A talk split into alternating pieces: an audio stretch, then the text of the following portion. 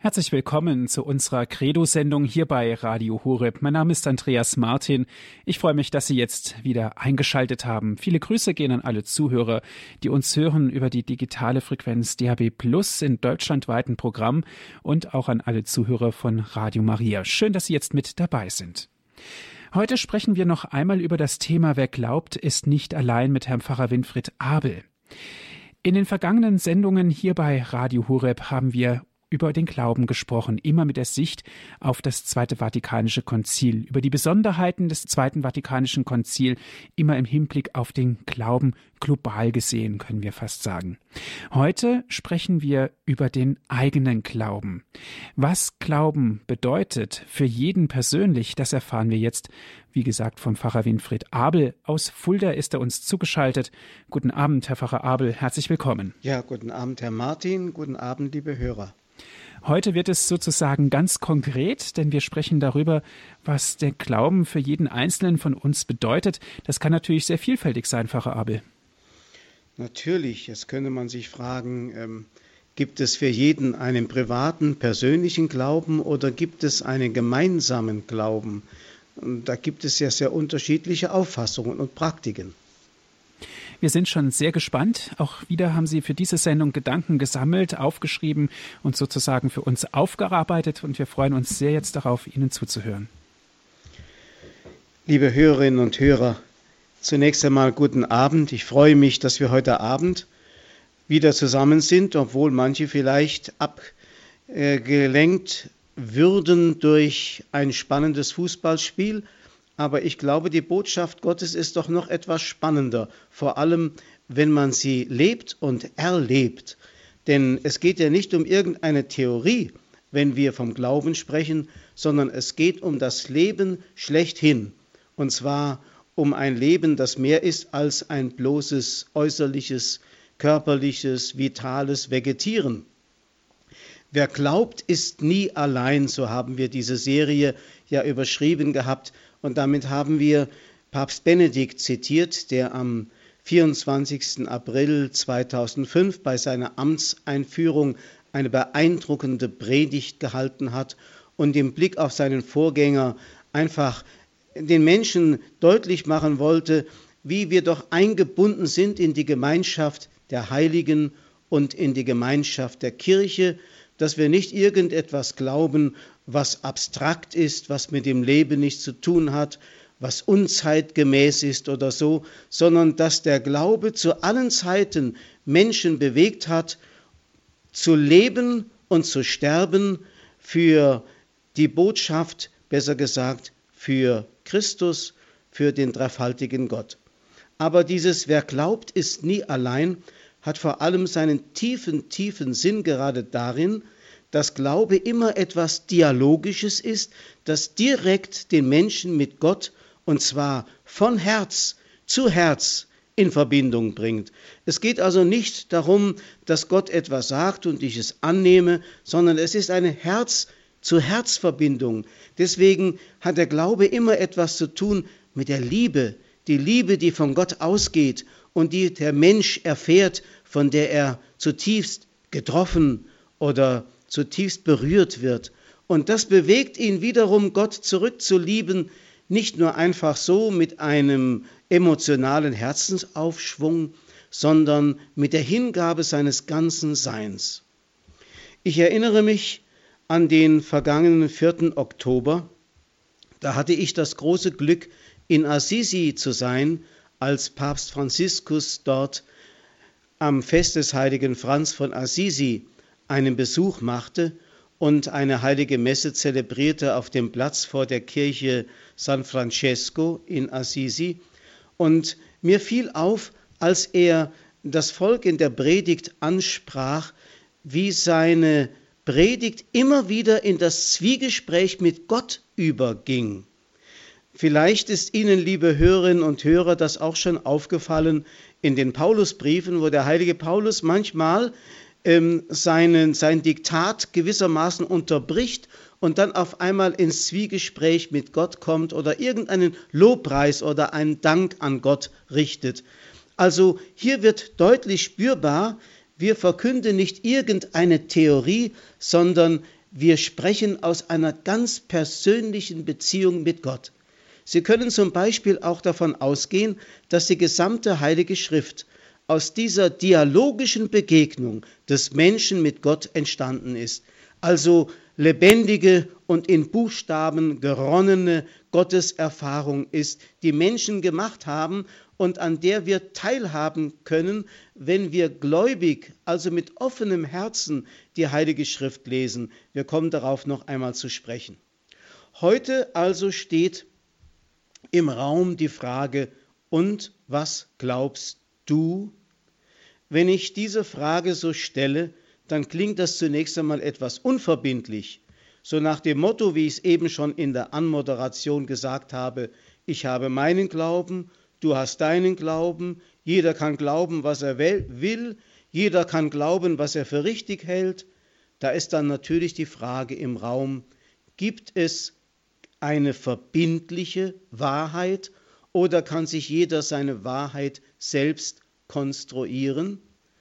Dagegen steht natürlich ein Wort, dieses berühmte Ich bin Wort Jesu, wo er sagt, ich bin die Wahrheit. Ich bin der Weg. Ich bin das Leben. Da merken wir, das klingt zunächst einmal intolerant, weil Christus sich sozusagen als das A und O bezeichnet, ohne den niemand zum Leben kommen kann, wie er sich ja auch einmal mit einer Türe vergleicht, die zum Schafstall führt, durch die allein man dort Eintritt finden kann. Er ist die alleinige Tür zum Leben. Noch einmal, das klingt intolerant. Auf der anderen Seite aber ist es nicht ein wunderbares Geschenk, dass Gott, der wirklich die Wahrheit ist, sich uns Menschen so anbietet und offenbart, es gibt nur einen Weg zum Leben, der für alle Menschen gilt. Jetzt gilt es also zunächst einmal zu fragen, was ist dann der Glaube? Natürlich, jeder hat einen anderen Zugang, jeder hat eine andere Erfahrung. Deswegen wird der Glaube, wenn er formuliert wird, wenn er zum Zeugnis wird, immer auch mit anderen Worten, mit anderen Gästen, mit anderen Formen sich irgendwie offenbaren. Und auch in der Geschichte der Kirche ist Glaube auf verschiedene Weise den Menschen verkündet worden. Aber es geht immer um die eine unveränderliche Wahrheit. Jetzt müssen wir zunächst einmal die Begriffe klären. Glauben, was heißt das eigentlich? Umgangssprachlich bedeutet Glauben ja eine Meinung haben über eine Sache. Wenn ich zum Beispiel sage, ich glaube, morgen wird es gutes Wetter geben, ich glaube, morgen wird die Sonne scheinen, dann ist das eine Meinung, die ich habe. Oder wenn ich sage, ich glaube, dieser Mann hat sich geirrt, dann ist das eine Meinung, die ich habe. Ich erinnere mich, als ich noch ein Schüler war, hatten wir eine sehr strenge Lehrerin, die auf die Begrifflichkeit Wert gelegt hat, dass wir immer saubere Begriffe gewählt haben. Und wenn jemand gefragt wurde, ein Schüler im Unterricht, äh, was ist das und das und das gewesen oder wann war die Seeschlacht von Cannae oder so, dann, und der Schüler antwortete etwa, ich glaube, das war im Jahre so und so. Dann wurde er sofort von der Lehrerin unterbrochen und die sagte dann, Glaube gehört in die Kirche. Was Sie eben sagen, ist Ihre Meinung, Ihre Vermutung, Ihre, weiß Gott, wie ihre, Ihr Versuch, sich einer Wahrheit anzunähern. Aber Glaube gehört in die Kirche. Das hat etwas mit der persönlichen Beziehung des Menschen mit Gott zu tun. Also bedeutet doch Glaube etwas, was im Vater unser etwa mit folgenden Worten umschrieben wird. Wie im Himmel, so auf Erden. Wie im Himmel Gott geschaut wird, wie im Himmel der Mensch zu einer höheren Form des Wissens gelangt, der Erkenntnis, so wird dem, dem Menschen hier auf der Erde der Glaube geschenkt als eine Teilhabe an dieser Schau, einer gewissen Vorwegnahme dessen, was im Himmel uns dann völlig offenbar werden wird. Man kann sagen, der Glaube ist genau die Entsprechung, die irdische Entsprechung zu der Schau und der Erkenntnis Gottes im Himmel. Wie im Himmel Gott geschaut wird, so auf Erden wird er geglaubt.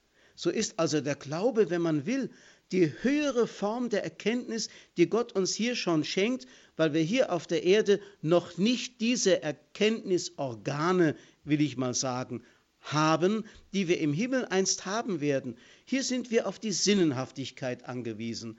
Es gab ja den berühmten äh, Spruch oder das die berühmte Maxime in der Zeit der Scholastik im Mittelalter, dass man sagte, nichts kommt in den Verstand hinein, was nicht Eingang gefunden hat durch die Sinne des Menschen. Und diese Sinne des Menschen sind ja sehr begrenzt und beschränkt. Das ist der Tastsinn mit den Händen, das ist der Sinn, der visuelle Sinn mit den Augen, das ist der Sinn, den wir mit den Ohren zum Hören entfalten können, das ist äh, der Sinn, dass wir etwas aussprechen können, aber mehr ist es eigentlich gar nicht. Das heißt, das Eigentliche bleibt uns immer noch verborgen und ist nur durch den Glauben erfahrbar. Glauben heißt also die Wirklichkeit erkennen auf einem Weg, den Gott uns schenkt, dass er unser Herz berührt. Oder wie einmal ein evangelischer Theologe sagte, der Glaube ist des Geistes Auge, das sieht, wo andere nichts sehen.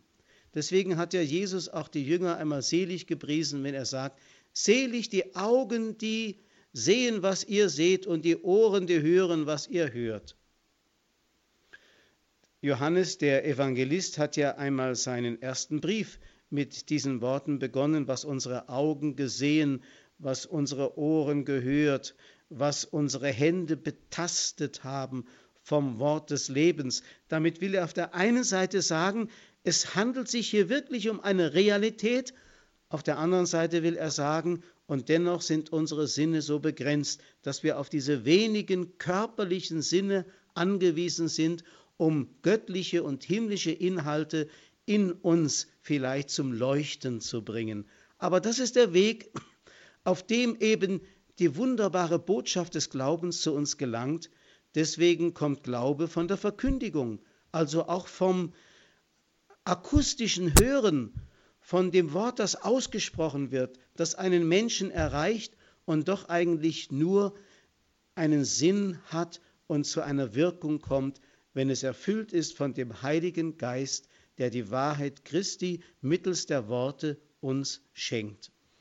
Das eigentliche und einzige Erkenntnisorgan des Glaubens ist nicht der Verstand, sondern das Herz.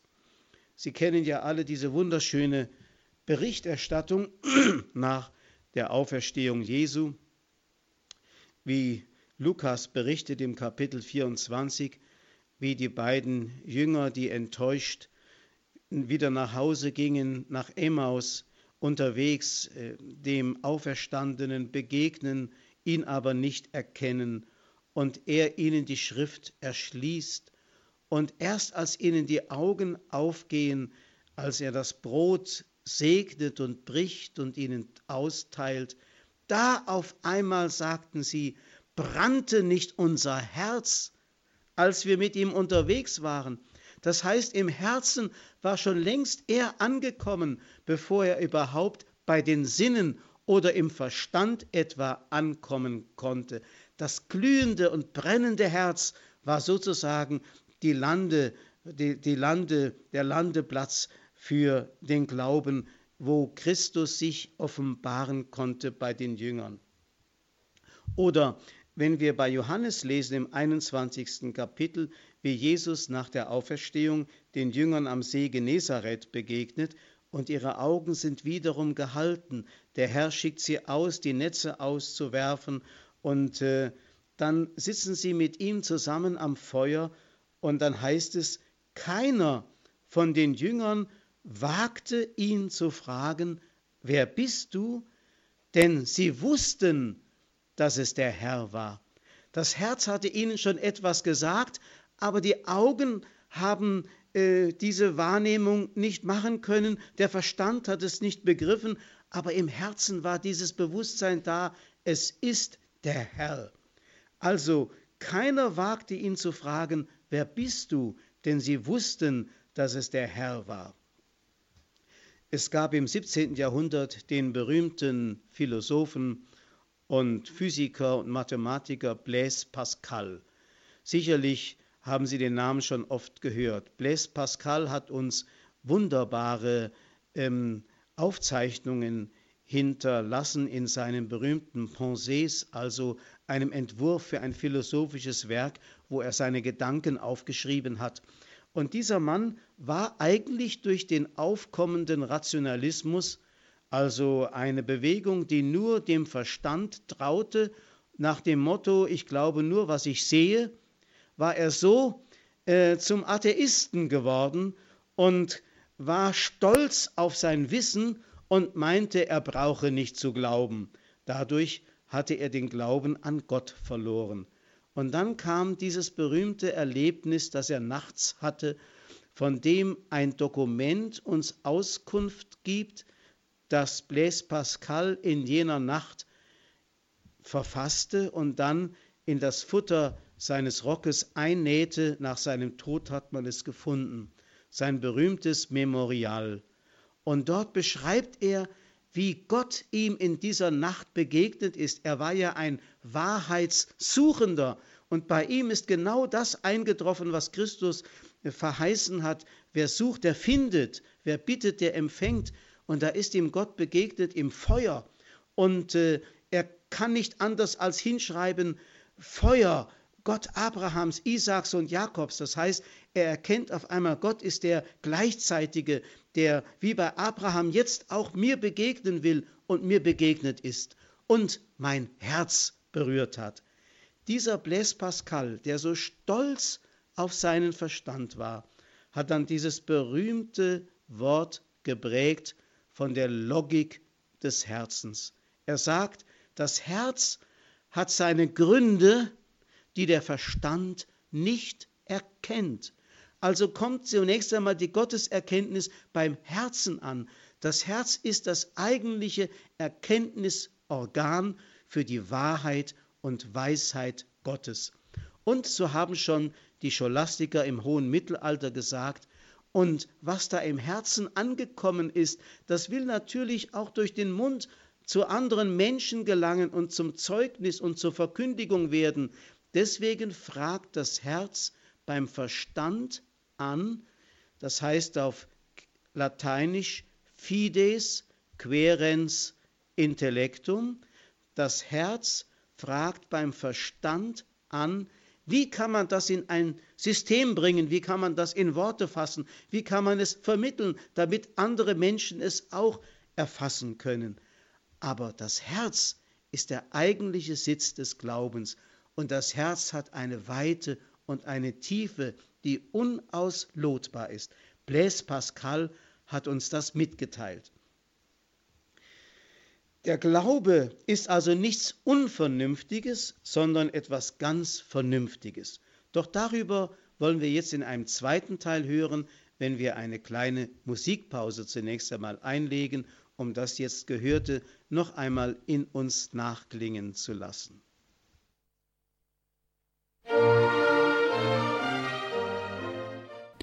Sie hören die Sendung Credo hier bei Radio Horeb. Wer glaubt es nicht allein, ist heute unser Thema. Ganz konkret sprechen wir über unseren eigenen Glauben. Was bedeutet der Glauben für mich persönlich? Wir sind im Gespräch mit Herrn Pfarrer Winfried Abel aus Fulda. Liebe Hörerinnen und Hörer, das Jahr des Glaubens, das noch Papst Benedikt XVI. ausgerufen hat, wird ja nun am kommenden Sonntag also mit dem Christkönigssonntag, zu Ende gehen. Insofern ist es ganz gut, dass wir auch mit diesem letzten Vortrag zu der Serie Wer glaubt, ist nicht allein einen Schlusspunkt setzen und noch einmal uns darüber Gedanken machen, was eigentlich Glaube auch für uns ganz persönlich bedeutet. Gerade Papst Benedikt ist ja bekannt dafür, dass er diesen Versuch unternommen hat und ich meine, dieser Versuch ist ihm auch geglückt, die innerste Verbindung von Glauben und Vernunft darzulegen. Er hat immer wieder betont, Glaube steht nicht gegen die Vernunft. Wer meint, Vernunft auf eine Stufe stellen zu können mit Glauben nach dem Motto, was man nicht weiß, muss man halt glauben, der hat überhaupt nicht begriffen, um was es geht. Der Glaube steht auf einer völlig anderen Ebene. Was auf derselben Ebene der Vernunft steht, nennt man Meinung oder Hypothese oder etwas Ähnliches, wie das in der Wissenschaft eben manchmal geschehen muss, wenn man kein festes Wissen hat, dass man von Hypothesen ausgeht. Nein, der Glaube, der religiöse, der theologische Glaube ist eine höhere Form des Wissens, eine besondere Wahrnehmung himmlischer Dinge, für die wir hier auf der Erde noch nicht die rechten Erkenntnisorgane haben, die uns dann im Himmel gegeben werden. Deswegen hat der Herr unserem Herzen die Fähigkeit geschenkt, zu, zu erkennen und sich den himmlischen Dingen anzunähern. Das nennt man Glaube. Deswegen muss Glaube eben auch mit der Vernunft übereinstimmen können, nicht in dem Sinne, dass ich begreife, was ich glaube, dass ich verstehe und weiß und äh, nachweisen kann, äh, dass das, was ich glaube, auch der Wirklichkeit entspricht, sondern aus einem ganz anderen Grund. Das, die Vernünftigkeit des Glaubens besteht darin, dass ich dem traue, der mir mit Verbindlichkeit die Wahrheit verkündet. Und das ist letztlich Gott. Wenn ich dem traue, denken Sie an diese berühmte Geschichte, wie Petrus sein Netz ausgeworfen hat, wie Lukas im Kapitel 5 es sagt, wie Jesus am See Genezareth, nachdem er die Menge, die er belehrt hat, nach Hause geschickt hat, den Jüngern den Auftrag gibt, hinauszufahren und die Netze auszuwerfen. Und Petrus bei seiner Vernunft einfach zu dem Ergebnis kommt, das ist ja gegen jede Erfahrung und völlig unsinnig, denn Fische fangen kann man ja doch eigentlich nur bei Nacht und da sind wir altgedienten Fischer vom See Genezareth doch eigentlich die Experten. Und wie er sich so umschaut und den hohen Sonnenstand sieht, seine schwierigen Hände, die halb zerrissenen Netze und die nicht mehr so schnittigen Boote, da kommt er ins Zweifeln. Aber dann schaut er in die Augen Jesu. Und in den Augen Jesu sieht er die Möglichkeit. Und deswegen sagt er, Herr, wir haben zwar die ganze Nacht umsonst gearbeitet, aber weil du es sagst. Und das ist das Entscheidende. Das heißt, im Glaube gibt es immer einen blinden Fleck, so möchte ich sagen, bei dem, der glaubt, der aber dadurch ersetzt wird, dass es den gibt, der sieht. Ich halte mich an den Sehenden. Die Etymologen sagen ja, das Wort Gott im griechischen Theos leitet sich von dem Verb thean, sehen, ab. Gott ist der Sehende. Also wenn Gott der Sehende ist, brauche ich mich ja nur festzumachen an ihm, weil er den Überblick hat, kann ich mich ganz auf ihn verlassen, auf jedes Wort, das er sagt. Das hat Petrus damals am See Genezareth erkannt.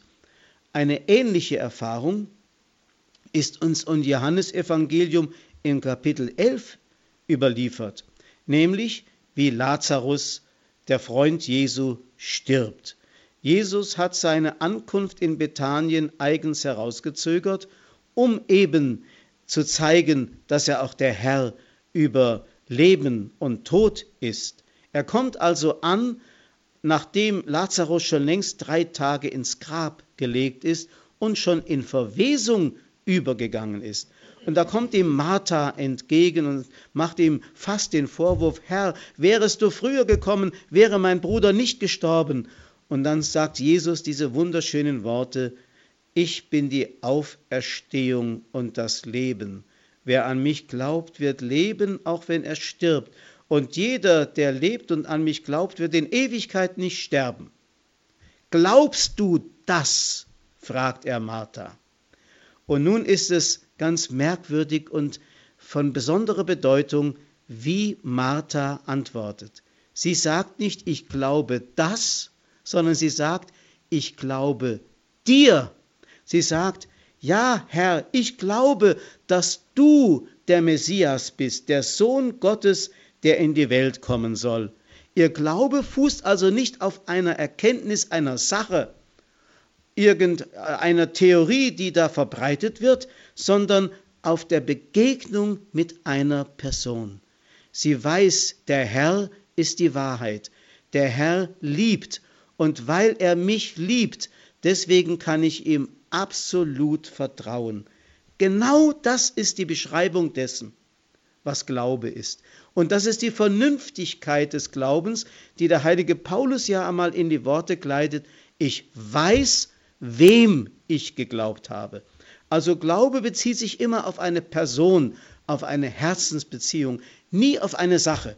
Wenn man es genau nimmt, liebe Hörerinnen und Hörer, müsste man sagen, kein Christ dürfte für irgendeinen Glaubenssatz, für einen Satz, sagen wir aus dem Glaubensbekenntnis, sein Leben geben, wenn er nicht wüsste, dass hinter jedem Satz die Person des liebenden Gottes steht. Für eine bloße Theorie wäre ich nicht zu leben und zu sterben bereit. Aber für ihn, der mich zuerst geliebt hat und der sein Leben für mich hingegeben hat, für ihn würde ich das tun. Und das ist eigentlich das, was den Glauben begründet und was die Vernünftigkeit des Glaubens ausmacht, dass ich dem traue, der sich mir als Gott, als die Wahrheit offenbart hat. Hier kommt also dieser dialogische Aspekt in den Blick. Der Mensch ist nämlich ein Beziehungswesen. Er hat eine innere Herzensbeziehung nicht nur zu Gott, sondern auch zu anderen Menschen. Und ohne das Dialogische, ohne die Beziehung zu anderen Personen kann der Mensch weder Mensch werden noch Mensch sein. Denn das Menschsein ist immer das Ausgerichtetsein auf den anderen und auch die Ergänzungsbedürftigkeit durch den anderen, wie Mann und Frau einander ergänzen in der Ehe und ein Fleisch werden, so will Gott sich mit uns verbinden. So hat auch Jesus ja uns eingeladen, in ihm zu sein, so wie er in uns sein will, in dem wunderbaren Bild vom Weinstock und den Rebzweigen. Also der Mensch ist ein Beziehungswesen. Im Wort etymologisch sagt man ja, kommt das Wort credere, das lateinische Wort, das für Glauben steht, von dem Begriff cor dare. Credere ist zusammengezogen cor dare, das heißt sein Herz schenken. Und so ist es also begründet, dass Gott zuerst sein Herz uns schenkt. Man kann das wirklich so sehen, dass auch die Menschwerdung Gottes in Christus nichts anderes ist, als dass Gott uns das Innerste, das Intimste, das Kostbarste, sein Herz uns schenkt. Deswegen wird ja auch die Liebe Gottes, die in Christus offenbar wird, auch im Bild des Herzens gesehen. Und dann ist es des Menschen ja, Aufgabe oder des Menschen Antwort, einfach sein Herz dem Herrn zurückzuschenken.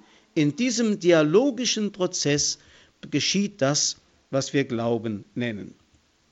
Deswegen hat Glaube immer auch etwas damit zu tun, dass er der praktizierte oder der ins Leben ähm, gerufene Prozess äh, von Herz zu Herz ist. Das heißt, Glaube kann ohne Gebet nicht sein. Wenn zu mir ein Mensch sagt, dem ich begegne, sagt, ich glaube auch an Gott, dann pflege ich regelmäßig zu fragen, beten Sie? Und wenn diese Person dann sagt, beten, nein, das tue ich nicht, aber ich glaube schon, dass es ein höheres Wesen gibt, dann sage ich, wenn Sie nicht beten, glauben Sie nicht. Der Glaube an ein höheres Wesen ist eine Meinung, eine Hypothese. Das hat wiederum, wie gesagt, mit diesem falschen Verständnis von Glauben zu tun. Aber Glaube wird immer einmünden ins Gebet und das Gebet ist immer Ausdruck der persönlichen, eben der dialogischen Beziehung zwischen Mensch und Gott. Und Da gilt es Folgendes zu bedenken. Das Christentum ist ja eine Offenbarungsreligion. Das heißt, der Mensch hat sich selber den Glauben nicht konstruiert und zurecht gemacht. Es heißt ja ganz deutlich im ersten Kapitel des Johannesevangeliums, am Anfang war das Wort und das Wort war bei Gott und das Wort ist Fleisch geworden. Das heißt also, am Anfang steht die Offenbarung Gottes seiner selbst. Das Wort war bei Gott und nicht bei den Menschen. Und das Wort ist Fleisch geworden. Das heißt, es ist für uns sozusagen in Christus die ganze Liebe Gottes offenbar, die uns ansprechen will, die uns geschenkt ist, die nicht einfach nur da ist zum Anschauen und zum darüber nachdenken, sondern die sich uns zur Begegnung macht, sodass also Gott uns jeden persönlich anspricht. Denken wir doch zum Beispiel an diese sakramentale Begegnung mit Christus in der Eucharistie. Das ist nicht einfach ein Gegenstand zum Anschauen, ist nicht ein Gegenstand darüber zu resonieren und nachzudenken oder zu diskutieren, sondern es ist diese Herz-zu-Herz-Vereinigung von Gott mit dem Menschen. Gott schenkt sich uns zuerst. Deswegen sagt der heilige Johannes in seinem Brief, er hat uns zuerst geliebt. Sodass also der Glaube nichts anderes ist als eine Antwort. Wenn er das Wort ist, dann ist der Mensch gewissermaßen das Ohr, das Empfängnisorgan. Deswegen wird der Glaube auch oft als eine weibliche Eigenschaft dargestellt. Gott ist der, der spricht, er ist der Kreative und er kann aus dem Nichts ins Dasein rufen. Und Gott sprach und es geschah, so heißt es im ersten Kapitel der Heiligen Schrift. Und der Mensch ist ganz auf Empfängnis eingestellt, der Hörende. Glaube kommt vom Hören, so lesen wir immer wieder in der Heiligen Schrift, und ist dann eben die Antwort dessen, der sich getroffen weiß von der Liebe Gottes, die sich ihm offenbart. Liebe Hörerinnen und Hörer, Sie merken, dieses Reden Gottes zu uns Menschen ist nicht bloß irgendwie ein intellektueller Vorgang, der sich akustisch oder sonst wie durch die Schrift bloß mitteilt und dann im Menschen zu irgendeiner intellektuellen Erkenntnis führt, sondern es ist die Selbstmitteilung Gottes an uns Menschen. Also intimer geht es nicht. Es geht immer um das Ganze. Gott schenkt sich ganz. Der heilige Paulus hat einmal gesagt, er, der für uns dahingab, seinen einzigen Sohn, hat er sich uns nicht ganz geschenkt, hat er uns nicht alles gegeben. Und deswegen ist der Glaube ein zutiefst Betroffensein davon. Ja, ich möchte sagen, ein Verwundetsein von der Liebe Gottes, die uns Menschen also immer wieder ein Rätsel bleibt, aber ein Rätsel, das uns zutiefst beglückt. Diese offenbarte Wahrheit finden wir natürlich auch in der Heiligen Schrift. Denn ich sagte schon, die Heilige Schrift ist in Buchstaben geronnene Gotteserfahrung, die jede, jeden, jedes Mal, wenn ich lese und zu jeder Zeit wieder lebendig und flüssig gemacht werden kann, wenn ich gläubig lese. Dann auf einmal spricht der Geist, aus dem das Wort geworden ist, wieder zu meinem Herzen und wird zu einer lebendigen Begegnung mit Gott. Und deswegen sagt Jesus einmal, im Johannesevangelium, der Vater, der mich gesandt hat, bürgt für die Wahrheit, und was ich von ihm gehört habe, das sage ich der Welt. So offenbart er uns das auch in der Heiligen Schrift. Oder er sagt, ich habe euch alles mitgeteilt, was ich von meinem Vater gehört habe. Da merken Sie, auch Jesus als Mensch hat sich unter das Gesetz des Hörens gestellt unter das Gesetz des Empfangens. Er wollte eben auch ganz Mensch sein und er wollte auch sozusagen im, im Glauben wachsen. Deswegen heißt es ja auch von dem zwölfjährigen Jesus, dass er seinen Eltern gehorsam war und zunahm an Weisheit und Alter. Das heißt, er hat auch das Glauben gelernt und ist im Glauben gewissermaßen gewachsen, weil er sich selbst unter die Hörenden gestellt hat, die sich ganz öffneten für den Heiligen Geist. Ja, selbst der Heilige Geist ist das Prinzip des Hörens.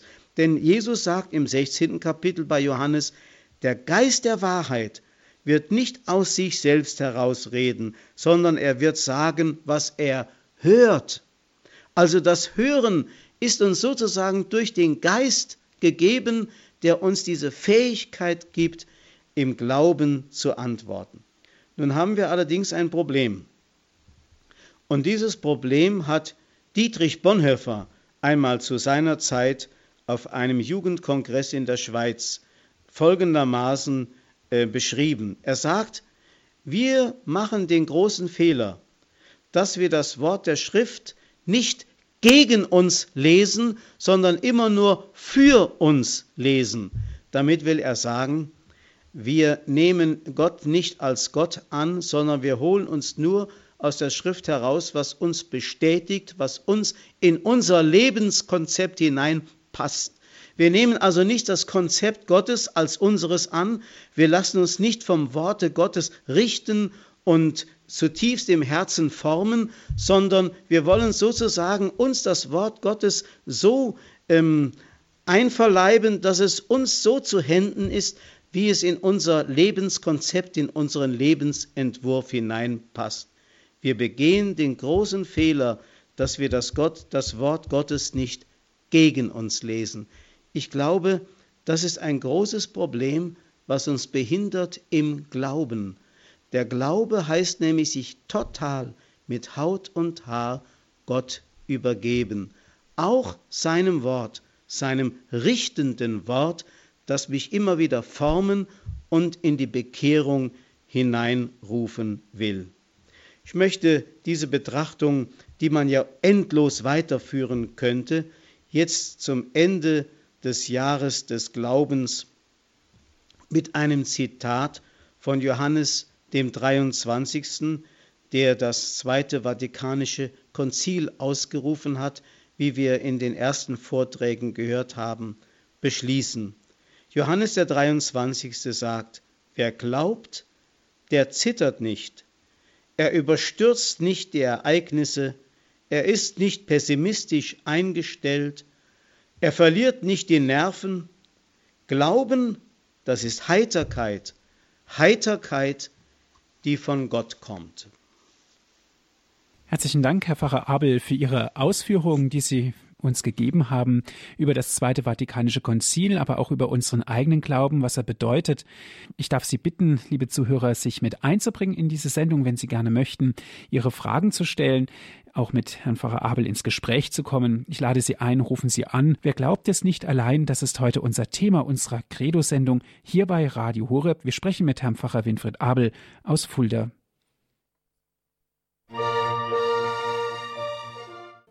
Sie hören die Sendung Credo hier bei Radio Horeb. Wer glaubt es nicht allein ist heute unser Thema. Wir sprechen über unseren Glauben. Wir sprechen mit Herrn Pfarrer Winfried Abel aus Fulda ist er uns zugeschaltet. Herr Pfarrer Abel, einen ersten Anrufer darf ich begrüßen. Es ist Herr Demel aus Krumbach. Guten Abend.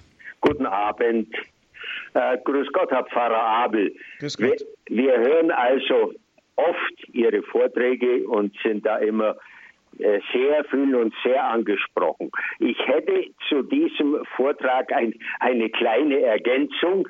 Sie haben ja sehr eindringlich äh, diese Bewegung von Herz zu Herz herausgearbeitet. Der Kardinal Newman äh, hat einmal dieses Wort gesagt, Chor ad cor loquitur.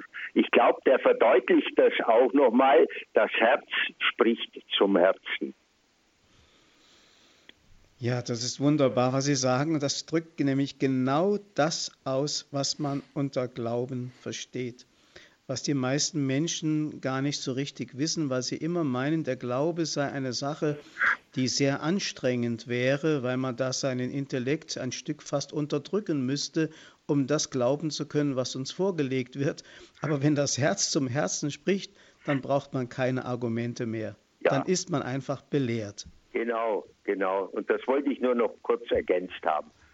Ansonsten nochmal herzlichen Dank für Ihren Vortrag. Bitteschön.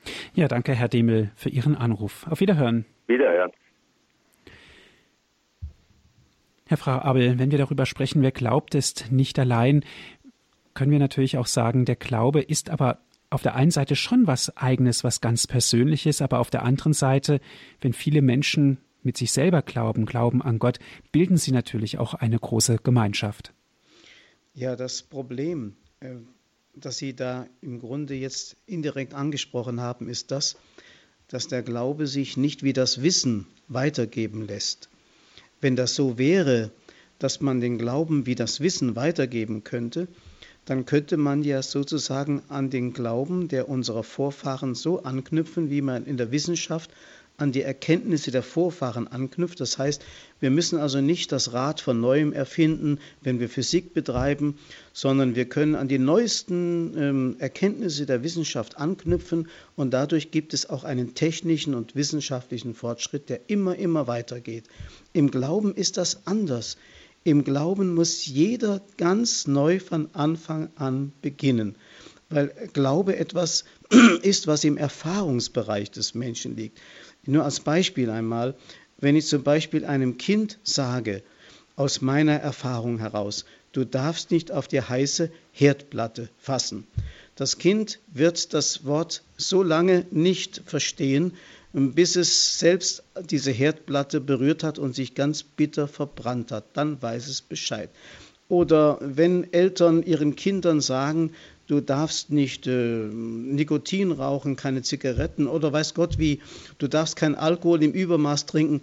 Die Kinder werden das zwar hören, aber erst wenn sie zum ersten Mal betrunken waren oder wenn sie spüren, wie furchtbar die Wirkung des Nikotin äh, ist, dann erst werden sie eines Besseren belehrt. Leider muss jeder Mensch auf dem Erfahrungssektor immer wieder ganz von vorne anfangen.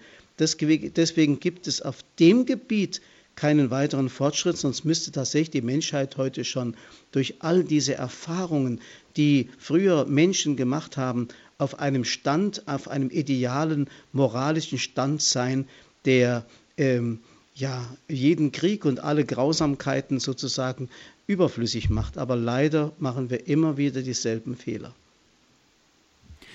Leider machen wir das. Das ist ja leider so, können wir natürlich sagen, Herr Pfarrer Abel. Aber gehen wir doch mal auf die Menschheit ein. Viele Menschen sagen, ich gehe ganz einfach nicht mehr in die Kirche mit meinem Glauben, das mache ich mit mir ganz alleine aus. Darin sehe ich aber auch eine große Gefahr, eben um der Gemeinschaft willen. Ja, wie gesagt, ich sagte ja schon, Glaube ist ja auch eine Verbindung zwischen Mensch und, und Gott und, oder Christus und dem Glaubenden.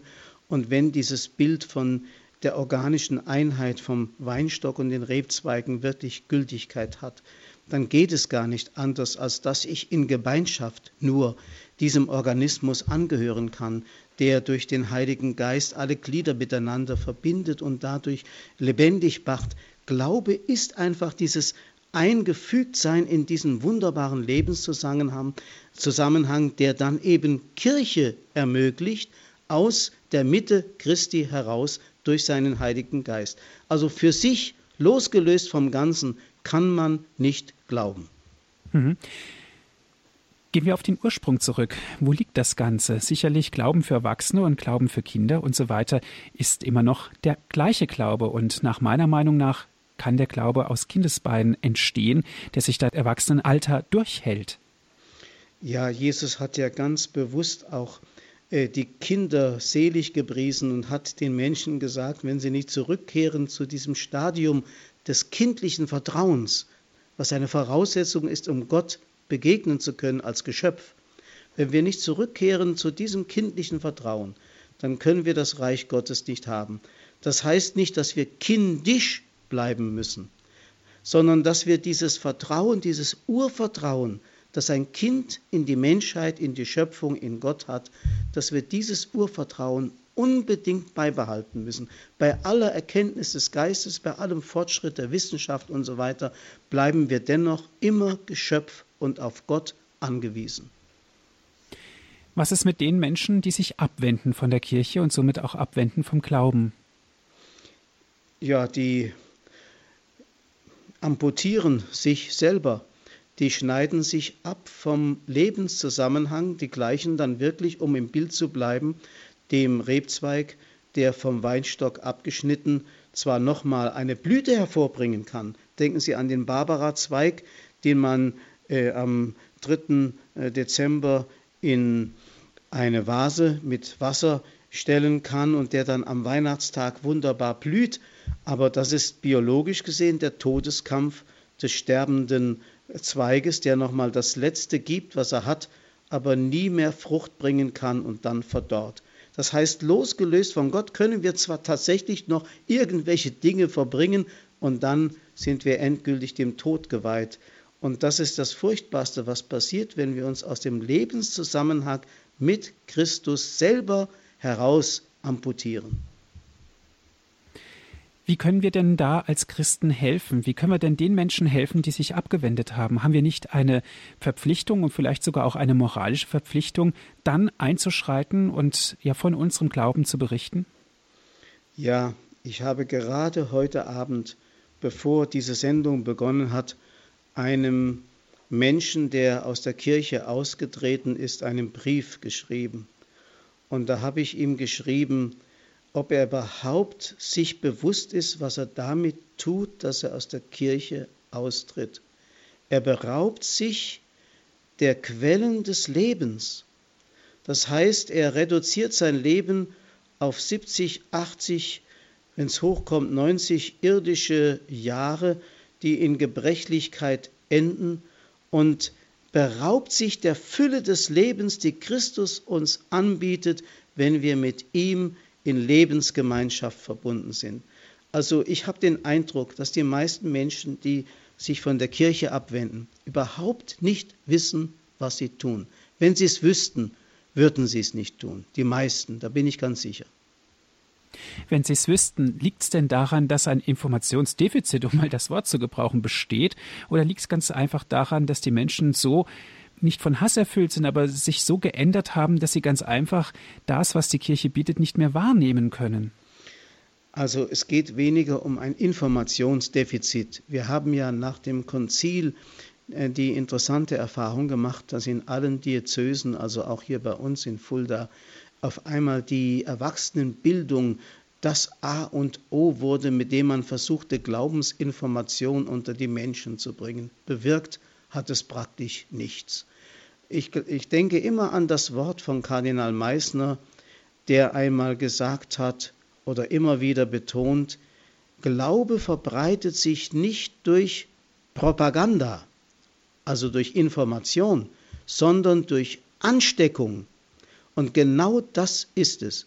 Ich habe gerade in den letzten Tagen mich mit dem Leben von Filippo Neri, dem berühmten zweiten Apostel von Rom, beschäftigt, der im 16. Jahrhundert gelebt hat. Und von ihm wird gesagt, er war genau dieser Mann, der die Kirche dadurch reformierte, dass er nicht irgendwelche Informationen oder Drohbotschaften von sich gegeben hat, sondern einfach ansteckend war in seiner großen Liebe und Menschenfreundlichkeit, die also wie eine Sonne leuchtete in Rom und in der Kirche Gottes. Ich glaube, das wäre es. Wir müssten uns also selber wieder entzünden lassen, um andere entzünden zu können, so wie Jesus ja gesagt hat, ich bin gekommen, um Feuer auf die Erde zu werfen. Und was will ich anderes, als dass es brennt? Und dieses Brennen, dieses Entzündetsein und damit auch andere anzünden, wie kann das geschehen? Wie kann das ganz konkret geschehen in unserer heutigen Zeit, auch wenn wir auf die Kirche als solche blicken? Ja, ich will mal so sagen, diejenigen, die ein Stück äh, begriffen haben von dem, worauf es ankommt, das sind also Menschen, die vielleicht berufen sind als Verkünder des Glaubens, als Priester, als Ordensleute und so weiter. Wenn diese Menschen wenigstens äh, mehr und mehr in einer gewissen Radikalität ähm, und Hingabe äh, leben würden und äh, nicht so sehr nach irgendwelchen ähm, ja, Methoden Ausschau halten würden, sondern einfach diese immer wieder diese Begegnung und Freundschaft mit Christus suchen würden. Also ich erinnere mich an Johannes Paul II., der 1980 hier in Fulda war und es den Priestern so ans Herz gelegt hat. Er sagt, das A und O des priesterlichen Lebens ist die Freundschaft mit Christus. Und wenn diese Freundschaft gelebt, vertieft wird, dann strahlt etwas aus auf andere Menschen. Also gerade die Menschen, die in dieser Berufung stehen, haben eine besondere Aufgabe, die Nähe Christi zu suchen und zu leben. Jetzt schauen wir auf die Priester, die zum Beispiel eine große Vereingemeinschaft äh, versorgen müssen. Ist da nicht auch die Gefahr, dass sie sich zu sehr in den administrativen Bereich vertiefen und somit auch ihren eigenen Glauben, ihre eigene Spiritualität und auch das, was sie eigentlich weitergeben sollen, dass da die Gefahr besteht, dass das abschwächt, abfällt, weniger wird? Das ist ein großes Problem. Das Problem hat ja ähm, Benedikt XVI eigentlich in Freiburg angesprochen vor zwei Jahren, als er zur Entweltlichung angemahnt hat. Also daran erinnert hat, dass die Kirche sich nicht verlieren darf in irgendwelche äußeren Methoden und Prozessen und organisatorischen Dinge. Das ist eigentlich nur sekundär unsere Aufgabe. An erster Stelle steht, wie Jesus sagt, suche zuerst das Reich Gottes. Das heißt also, ein Priester, der so viele Vereine zu betreuen hat, er lebt eigentlich mehr, sollte leben mehr vom Gebet und der Begegnung mit Christus als von den organisatorischen Dingen, in die hinein er sich total verlieren kann. Und das macht ihn dann wirklich zu dem, was er sein sollte, nämlich zu einem Mann Gottes und nicht zu einem Funktionär der Kirche. Sehr deutliche Worte, Herr Pfarrer Abel, aber wie wichtig sind denn da wir Gläubigen? Müssen wir uns nicht eigentlich an die eigene Nase packen und sagen, wir müssen jetzt für diesen Priester, der für uns da ist, wirklich beten, das Kreuz stärken, damit er das durchhält und uns auch weiter begleitet auf unserem Glaubensweg? Ja, also das ist ein gutes Wort, was Sie sagen. Also viele Menschen erschöpfen sich in der Kirchenkritik, aber denken nicht daran, für die, die sie kritisieren, auch zu beten gerade diejenigen, die in der Kirche ein Amt haben, denen etwas anvertraut ist. Sie brauchen in, wirklich in großer, in großer Intensität das Gebet der Gläubigen, denn sie sind ja solchen Anfechtungen von allen Seiten ausgesetzt, auch Anfeindungen manchmal ausgesetzt und sind auch manchmal in Gefahr, orientierungslos zu werden oder vielleicht sich irgendwie in einer bequemeren Weise anzupassen, um keine Schwierigkeiten zu bekommen, es allen recht machen zu wollen. Es ist schwer, heute ein Amt in der Kirche zu haben. Deswegen brauchen eben diejenigen, denen das anvertraut ist, besonders das Gebet der Gläubigen. Das ist wirklich ein Appell an alle, Herr Pfarrer Abel. Ich darf mich ganz herzlich bei Ihnen bedanken, dass Sie für uns da gewesen sind und in diesen vielen Sendungen über das Thema unseren Glauben. Wer glaubt es nie allein, so haben wir ja die Überschrift benannt, dass Sie da waren und uns auch eingeführt haben mit Ihren eigenen Worten. Herzlichen Dank. Bitteschön. Danke auch an Sie, liebe Hörerinnen und Hörer, dass Sie mit dabei gewesen sind. Wie immer gibt es auch die Sendung zum Nachhören auf CD. Ich lade Sie ein, rufen Sie unseren CD-Dienst an und wir schicken Ihnen kostenlos einen Mitschnitt zu. 08323 9675 120 ist die Telefonnummer von unserem CD-Dienst. Noch einmal 08323 9675120. Wenn Sie gerne die Sendung nochmal nachhören möchten, auf dem Computer herunterladen wollen als MP3-Datei, www.hore.org ist unsere Internetadresse. Noch einmal www.hore.org. Dort sind auch alle anderen Sendungen für Sie aufgehoben, abgespeichert, die Sie dann herunterladen können, sodass Sie also jeden Teil in Ruhe noch einmal nachhören können. Herr Pfarrer Abel, darf ich Sie zum Ende dieser Sendung um den Segen bitten? Ja, bitte. Der Herr segne und behüte euch. Der Herr schenke euch Wachstum im Glauben, in der Hoffnung und in der Liebe. Er erfülle euch mit seinem Heiligen Geist, mit dem Brennen seiner Liebe, damit ihr Zeugnis geben könnt für Gott, der ein Gott mit uns und unter uns ist. Und so segne er euch und begleite euch mit seinem Licht in die finstere Nacht der allmächtige, dreifaltige Gott, der Vater, der Sohn und der Heilige Geist. Amen. Amen. Dankeschön fürs Zuhören. Es verabschiedet sich Ihr Andreas Martin.